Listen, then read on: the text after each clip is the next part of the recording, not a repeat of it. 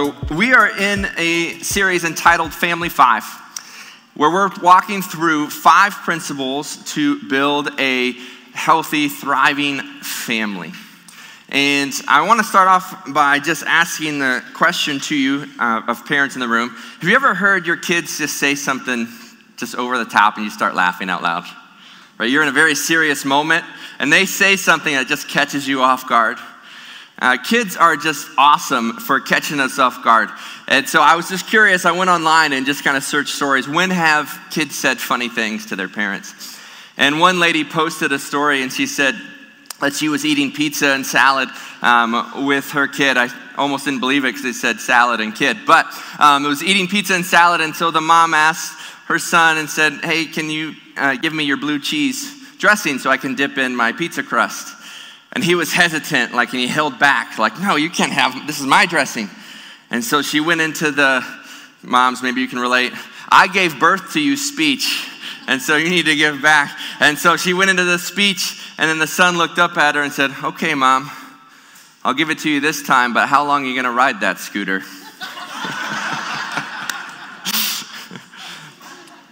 Or another man posted online that they were at a very emotional uh, scene. They were actually at a graveside memorial service.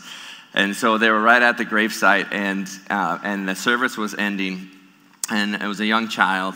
And, and instead of dropping flowers into the gravesite, because the person, the friend, was an avid golfer, they handed a golf ball to every person in attendance. And so people dropped a golf ball into the gravesite as they went back. And it was really emotional. Everyone's crying. And then the little boy turned to the dad and whispered, Good thing he wasn't a bowler.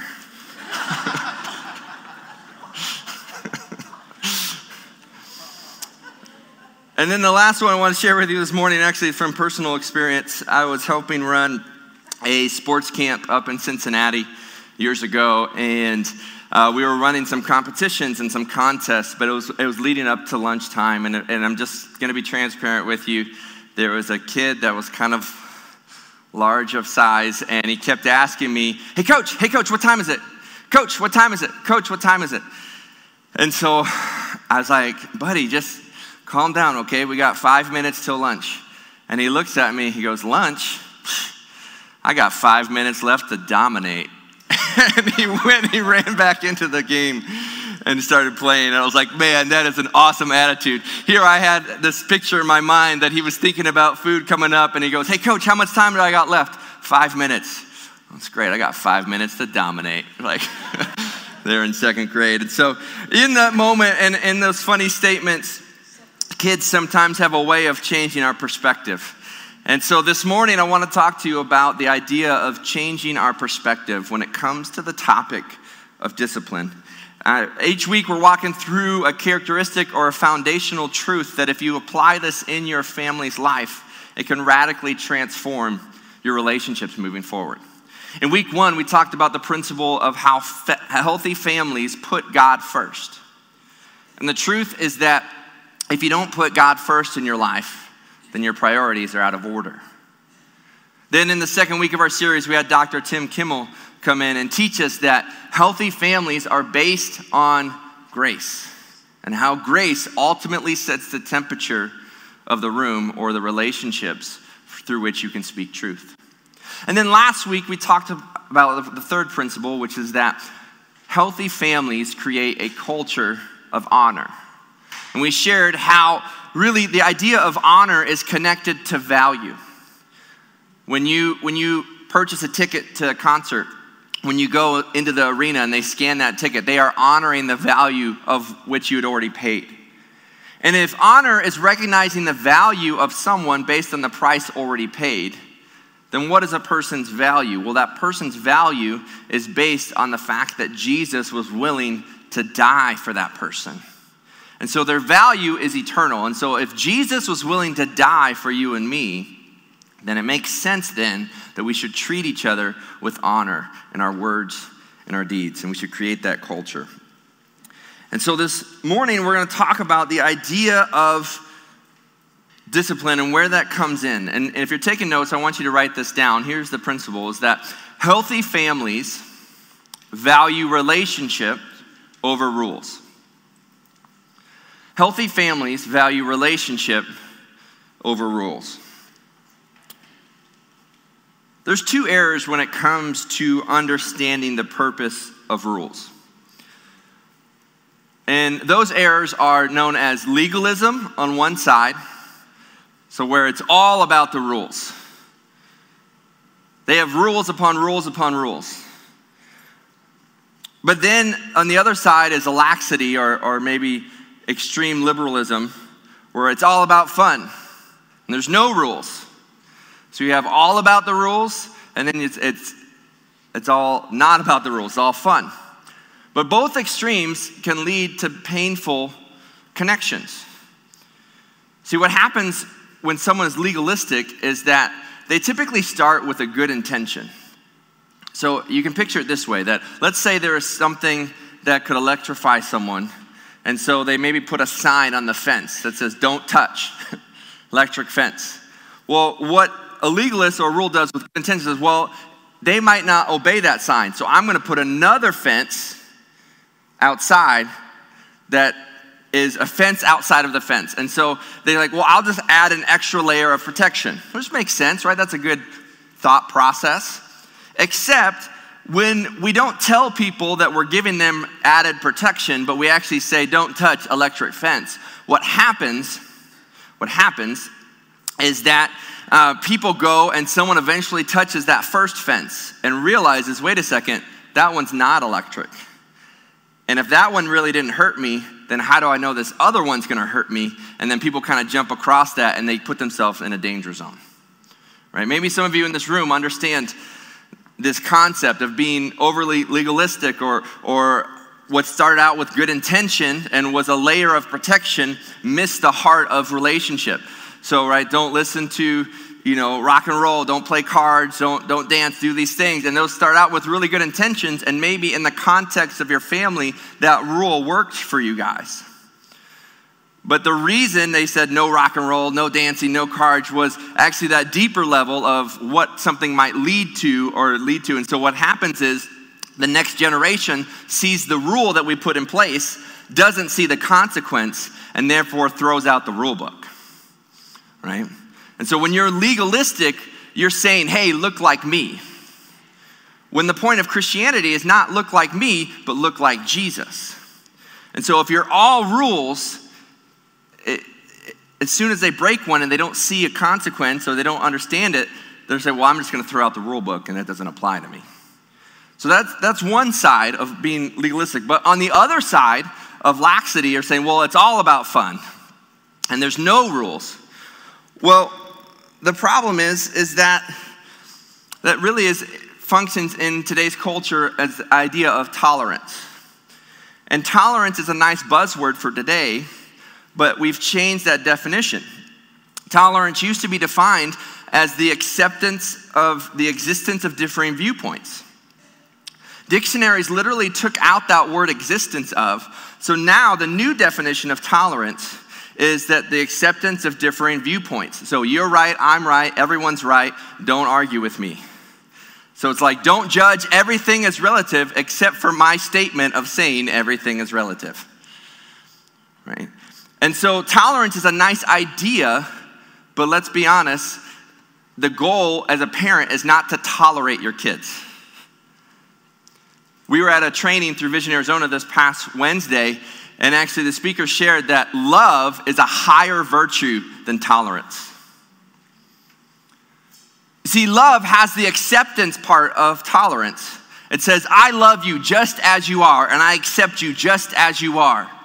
But then it goes a step further and says, Because I love you, I don't want you to stay that way. And it helps them grow. You don't just simply want to tolerate your kids. If you let your kids set the rules for your house, it's not good. Right?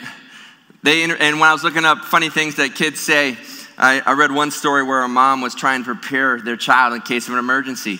And they said, honey, if mommy happens to fall over and is not responding to you, what are you going to do? And the child said, eat all the candy that I can. Like if you allow your child to set the rules it's not going to go well. But you set rules in place. Why? Because you love them. So we're not saying relationship without rules, but that the priority is relationship over rules. Another way to think of it is this way if you're taking notes.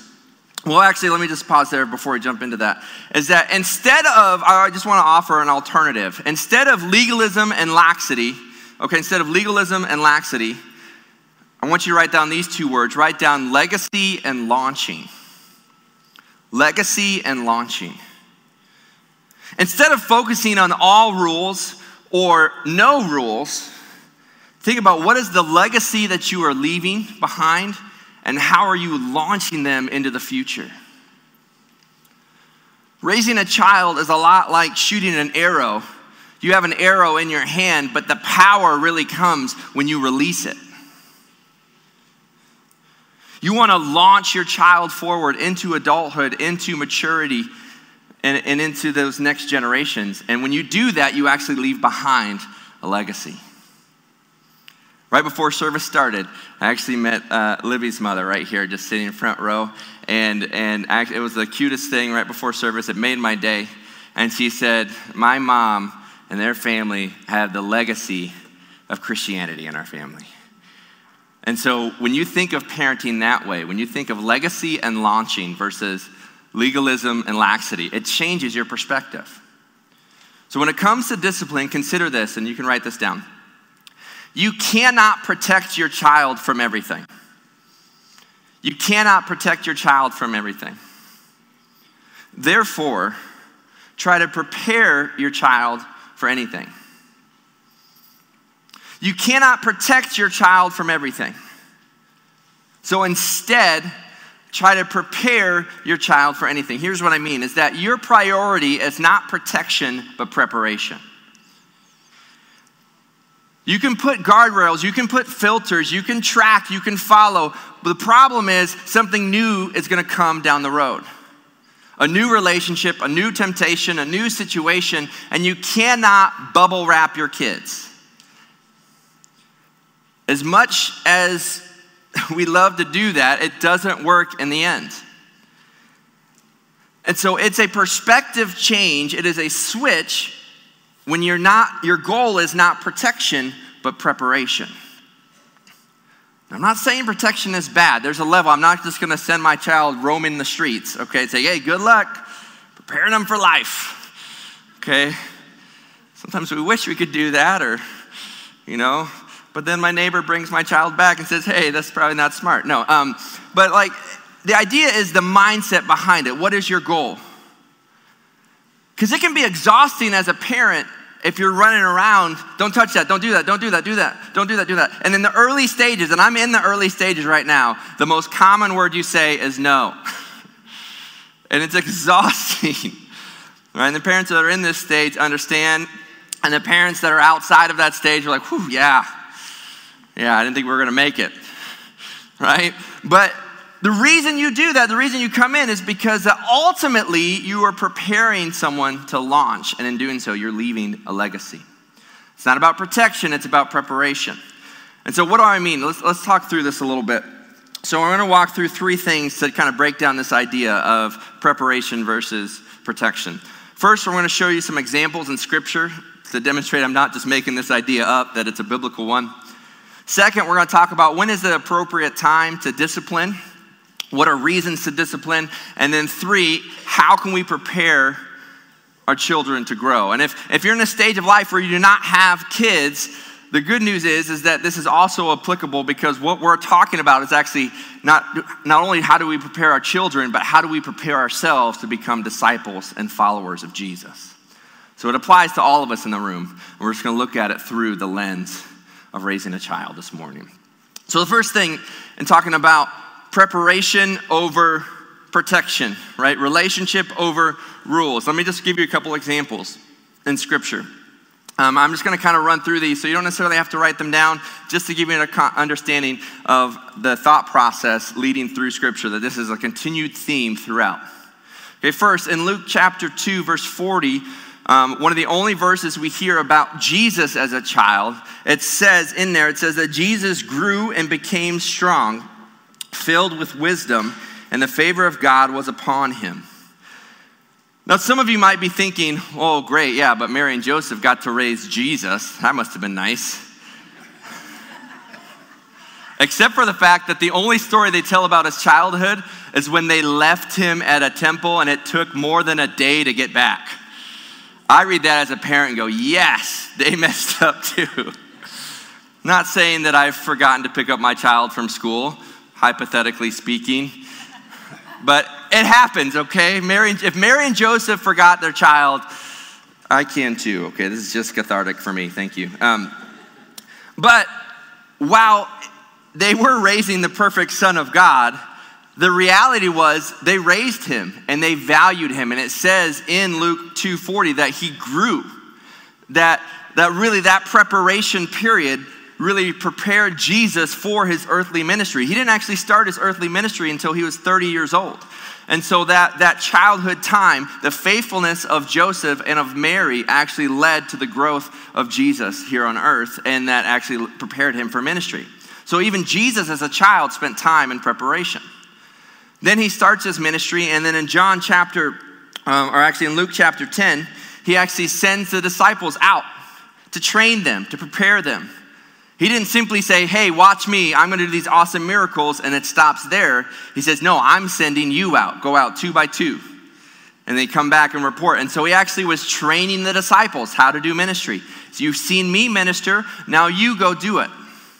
You see this repeated pattern of watch me, now go do it. Watch me, now go do it.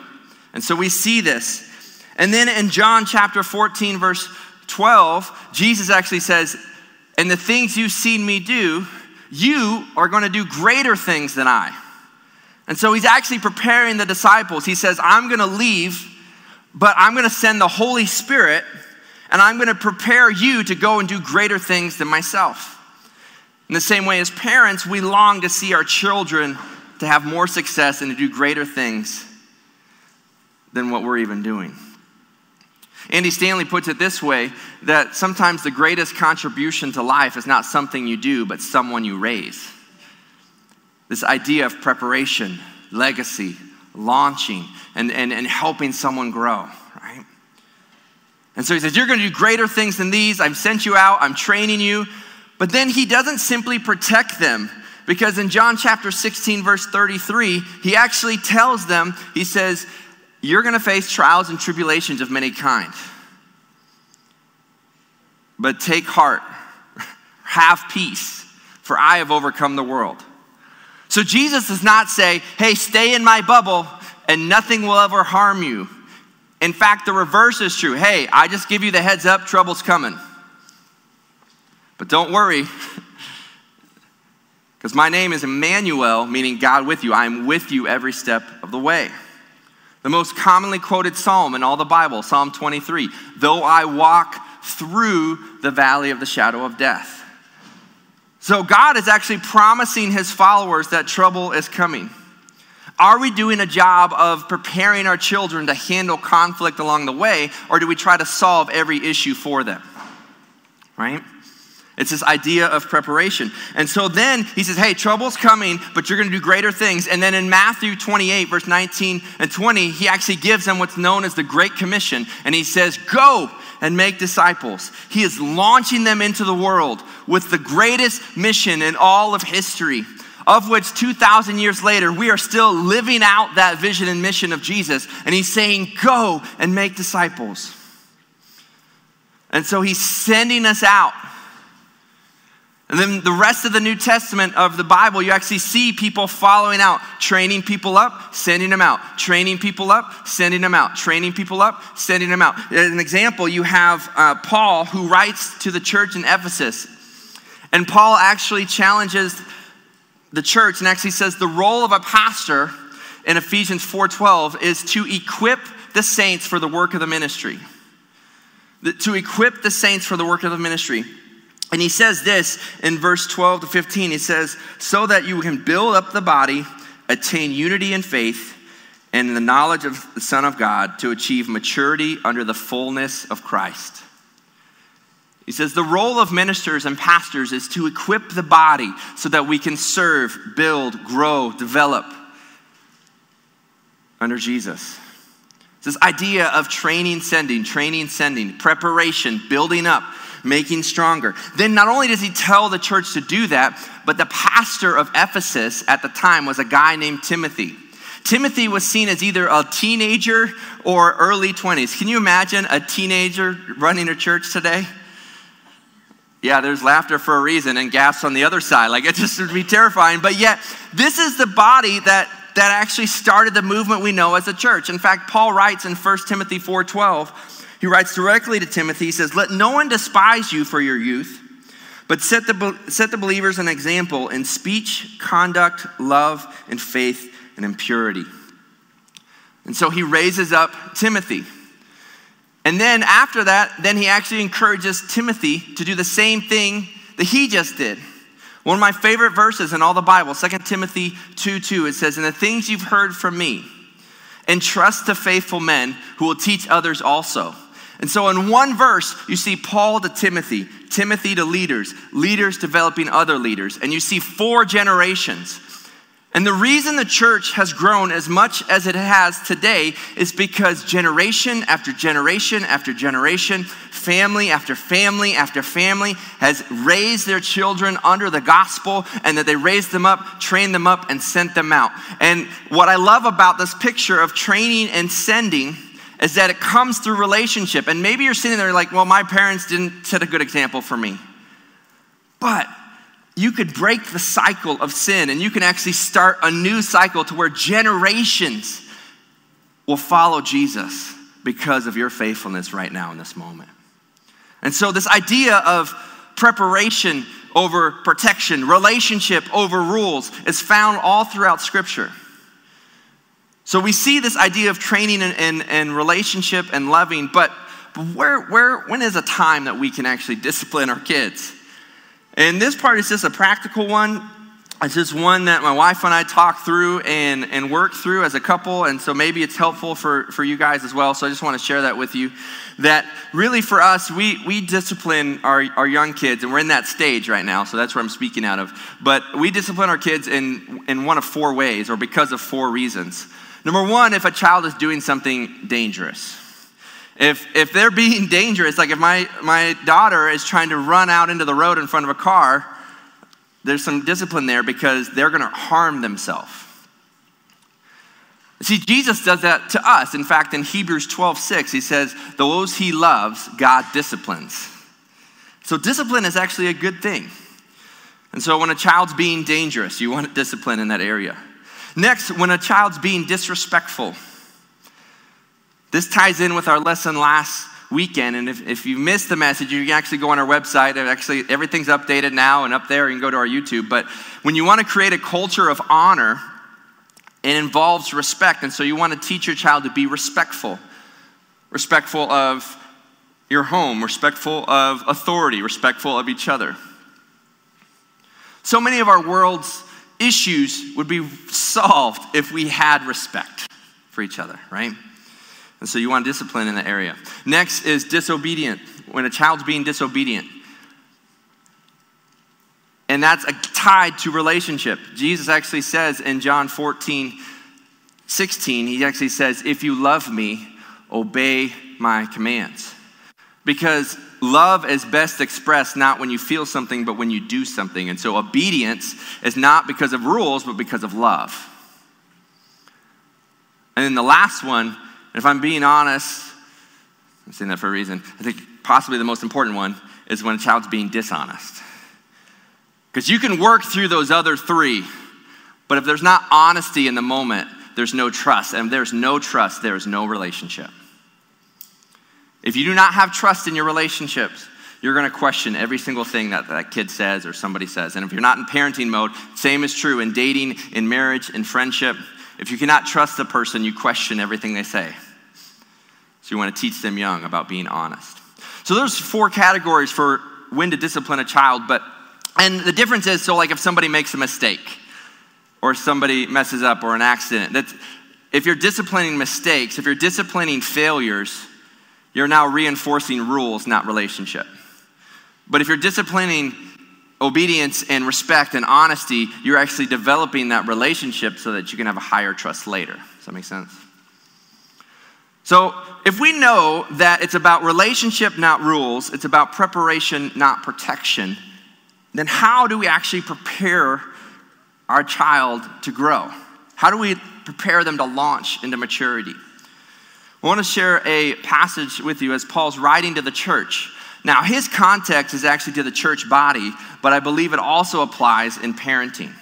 And so these are marks of a Christian, marks of a disciple, but also gives us a framework through which we can look through development of a child. And the passage is this in Colossians chapter 2, verse 6 and 7. And I highlighted the words we're going to talk about. Paul writes, Therefore, as you received Christ Jesus the Lord, so walk in him, rooted and built up in him, and established in faith, just as you were taught, abounding in thanksgiving. Notice that in your relationship, it starts by receiving Christ into your life. It starts by receiving Christ into your life. And then you walk with Him. This picture of walking is why I say it's relationship, not rules. When God created the world, He spoke it into existence. He created Adam and Eve. What did Adam and Eve spend their time doing with God? They walked with Him. Walking is a picture of relationship. Right? When someone gets married, they walk down the aisle. It's two become one. You're walking hand in hand, shoulder in shoulder, side by side together through life. When, you, when someone is learning to walk, when a baby's learning to walk, it's the cutest little thing. Their knees are wobbling. You're like, oh, right? And then again, you don't discipline them when they fall because you're learning. But what happens is you have to hold their hands. You hold their hands, and then they take off for you, from you for a couple years, and you're exhausted. But then eventually you get them back, and then you walk side by side. See, walking is a picture of relationship. And all throughout Scripture, we see phrases like walk in love, walk in truth, walk in a manner worthy of the gospel, walk in light. And we have this picture of walk because walking with Jesus is a picture of relationship. And so once you receive Jesus, once you walk with Jesus, then Paul gives us in this passage four things that demonstrate how we can develop or prepare our child to grow. The first thing is that it's a goal for parenting is to help your child be grounded. Help your child be grounded. Are they rooted in Christ? Are you giving them a foundation from which they can see the world? In our kids' ministry in Grove Kids, we use a curriculum called Orange, and that's because we, we connect yellow, which is the light of the church, with red, which is the heart of the home, and then together makes orange. And so that's why we encourage you guys to bring your kiddos each week because we're discipling and training and teaching and helping uh, reinforce what hopefully is going on at home. As we teach our children, we give them the foundation, the roots of Scripture, the roots of what it means to be a follower of Jesus. But then it says, continue walking in Him rooted, and the second one is being built up. And so that's actually this idea of growing. Are they built up in Christ?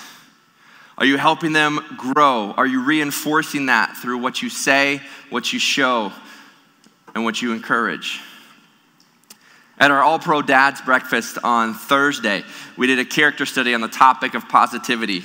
And it was super fun because we did a challenge of uh, bottle flipping, which the kids got all excited about. And so the first round, um, we had about 60 people in the room. The kids would bottle flip, but no one could make a sound course, the one kid that was making a sound was my own son, but, but it was just completely silent. And so they would, they would land the bottle, they'd flip the bottle, would land on the table, and then silence. And then nothing. They did it for a minute. And they said, okay, dads, this time I want all the dads to stand up. And we're going to pretend like it's the final minute of the fourth quarter. And so when we say go, you want to cheer your hearts out. And we're going to go crazy for every attempt, every try. And if they land one, we're going to go nuts. And so we said go. And it just went in a library of all places, went pandemonium. And the kids were like, ah! like, like the dads are cheering, like, go, go, go. And the kids are high fiving. And it's all over just flipping a little bottle onto a table. And they ended up like doing it like more than twice as many times as the time before. And the only difference was encouragement. And so, are you building life into your child? Are you building them up in Christ? Are you encouraging the positive things? we tend to focus on what is wrong, but are we reinforcing what is right? What if instead of just emphasizing every time they made a mistake, you celebrated every time they got it correct? Because when they make a mistake, chances are maybe it's 80% wrong, 20% right, 90% wrong, 10% right. What if you start out by celebrating that 10% right? What if the only thing you could celebrate was, you know what? Thank you for being honest with me. Thank you for sharing that with me. You know what? You tried, right? And you turn that positive attitude and you change that because you help to build up something that you want to be repeated in their life. Okay? So they're grounded, they're growing. Third is that they're graceful. Third is that they're graceful. Are they being established in faith? Are they, do they understand what they believe? Are they learning why they believe what they believe? Do you exemplify what grace and faith is into their life? Are you giving them something to grab hold of? Right? See, because here's the issue. If we're being real, parents, right? We're going to talk more about what it means to serve next week. But if everything is about them, everything is about them, them, them, you can do this, it's your schedule, it's your, th- everything is about the child. When they grow up, what do they think life is about? Them. But when you serve with them, when you give, when you have conversations, and it just comes in everyday life. Uh, just same day on Thursday, busy. We're going. Um, someone came up to me and was like, "Hey, uh, you know, I need money for gas. I need this." And and my skeptical side was, "Do you though?" Right? And and I saw it, but I saw the kids in the car and said, "You know what? I'm going to use this as a teaching example." And so we just put twenty dollars in and paid for gas for this guy's car. And then I got back in the car, and my boys were like, Well, why'd you do that? And we got to have a 15 minute conversation right there. What does it mean to help someone? What does it look like? What, and, and we just had these conversations because they see it. Now, don't get me wrong, I've messed up plenty, okay? I'm the pastor that was leading a meeting and wasn't watching his children close enough. Sorry, Sam but I'm getting ready to leave the meeting, and all of a sudden I hear a shout, and my child pulled his pants down and was peeing on the playground, waving to the parents as they did child pickup.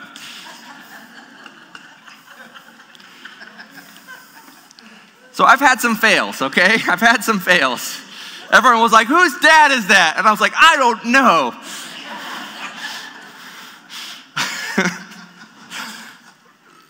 so I've had failures and I've had mistakes, but am I reinforcing? Am I creating times? Am I showing grace and filling that up for them? And then the last one there is teach a child to be grateful. Teach a child to be grateful. And that starts with us. Are we grateful for what we have? In that verse, it, it, Paul writes, it says, Be abounding in thanksgiving. That same word for abounding is the word used to describe the leftovers from the miracle of the feeding the 5,000. One of the greatest miracles in all of history, Jesus fed 5,000 people, really with um, women and children in the mix. You're looking at closer to 20,000 people, and they fed this off a couple loaves of bread and fish, and they even had 12 baskets of leftovers, and they described those leftovers as abounding. That same word is used to describe abounding thanksgiving. Do we live a life of gratitude that allows someone to live that out and, and, prepare a child of are you showing them what gratitude and being grateful really looks like? See, it's not a, you can't protect your child from everything. As much as we'd love to, it doesn't work out that way. But what if there was a better way? And instead of trying to protect your child from, anything, from everything, you tried to prepare your child for anything. And receiving Jesus into your life and walking with your kids day in, day out, you can teach them to be grounded. What does it mean to have roots? Teach them to be growing. Are you building them up?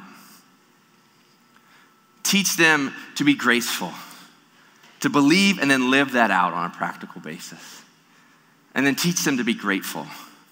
Are you living a life of thanksgiving? Because can you imagine right now the joy you'd have in your life if your child is grown up and they are grounded in faith? They're being built up in Christ. They live a life full of grace and that they're thankful, right? That's living a life of preparation and launching them into adulthood. And as the band comes up, I want to end with this is that time goes fast. And I know it. They say the days are long, and when you have toddlers, they're super long. and if your kids are in elementary school, I heard, you know, every month has about 30 days, and May has 1,723. It just seems like there's so many school things, right? It's just like, man, we're just trying to get through. Just, I just got to make it. The reality is the days are long, but the years are short. And so, what are we going to do to invest in our kids and prepare them for growth?